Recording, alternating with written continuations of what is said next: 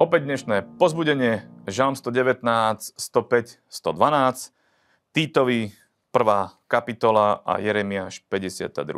kapitola.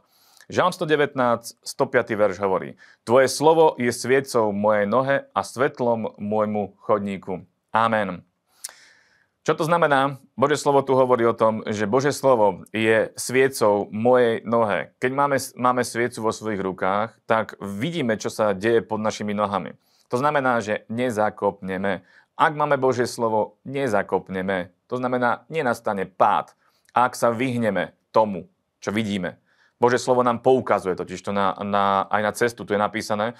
A svetlom môjmu chodníku, čiže Jedna vec je, že vidieť problém, druhá vec je vyhnúť sa problému. To sú dve rozdielne veci. Mnoho ľudí urobí aj takú vec, že vidí problém, ale aj napriek tomu do toho vstúpi. A to je už uh, jednoducho nie múdre. Ale ak nám Božie slovo poukazuje na veci, tak Božie slovo tu hovorí, uh, je sviecou našim nohám, čiže vidíme, čo sa deje. A ďalšia vec, vidíme na chodník, vidíme, čo je pod našimi nohami, vidíme, kam ideme, kam smerujeme či ideme dobrým smerom, či ideme po chodníku, alebo ideme mimo chodníka. Vieme sa týmto korigovať na základe Božieho slova, preto zaoberať sa Božím slovom každý jeden deň je kľúčové, aby naše, naše cesty boli priame a aby sme nikde nezakopli. Takže robme to, čo Božie slovo hovorí, že máme robiť. Uh, Titovi prvá kapitola hovorí opäť isté ustanovenia, alebo také nejaké veci, ktoré, na základe ktorých sa my môžeme nastaviť. Môžeme si nastaviť svoj život. Je tu konkrétne písané o starších zboru. V 6. verši je to od 6. verša vymenované. Ja to teraz prečítam, preto aby sme si mohli aj my nastaviť svoj život podľa týchto noriem. Čiže, čiže 1. Titova 6. verš.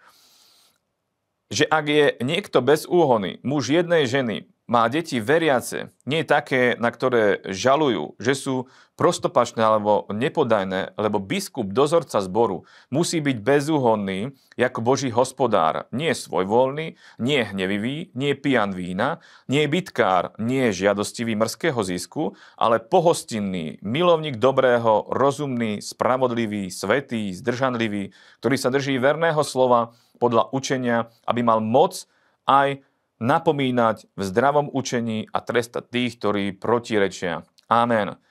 Tu je písané o biskupoch, o dozorcoch zboru. Ale to neznamená, že to je iba pre nich napísané. Je to napísané pre každého jedného z nás. Každý jeden z nás si môžeme takto nastaviť svoj život. Každý jeden z nás môžeme byť milostivý, pohostinný, milovník dobrého, rozumný, spravodlivý, svetý, zdržanlivý, rodinu mať v poriadku. Toto všetko môžeme mať každý jeden z nás. A keď to budeme mať, tak Boh si nás môže použiť aj na duchovnú službu. To je proste taký princíp. Takže žijeme podľa Božieho slova a keď budeme žiť podľa Božieho slova, Boh si nás použije na veľké veci. Možno aj teda vo vedení zboru, možno to bude v iných oblastiach, ale jednoznačne, keď budeme milí pred Bohom, tak Boh, si nás, e, boh nás, si nás zamiluje a bude si nás používať na miesta, kde On bude chcieť. Postaví nás na také miesta. A vovedie nás do veci, pretože budeme odrážať Jeho prirodzenosť. Budeme odrážať taký, aký On je. A to je úplne fantastické. A poďme ďalej. Jeremiáš 52. kapitola. A to je dobre si prečítať, lebo je tam napísané odvlečenie Izraela do Babylona. Je tam napísané, ako sa to stalo kvôli neposlušnosti, kvôli tomu, že Cedekiáš bol taký, aký bol. Jednoducho je dobre si to prečítať, aby sme sa vyvarovali opäť veciam, ktoré robili ľudia pred nami. Ak niečo ľudia pred nami robili, čo bolo zlé, neopakujme chyby iných ľudí. Ak vieme o týchto chybách, tak sa podľa toho uh, zariaďme a neopakujme ich. Robme tak, ako Božie slovo nás nabadá, aby sme robili. Aby sme boli pri pánovi celým svojim srdcom a aby sme sa neodvracali od Neho ku iným Bohom, ku vlastným myšlienkám, ku vlastným názorom.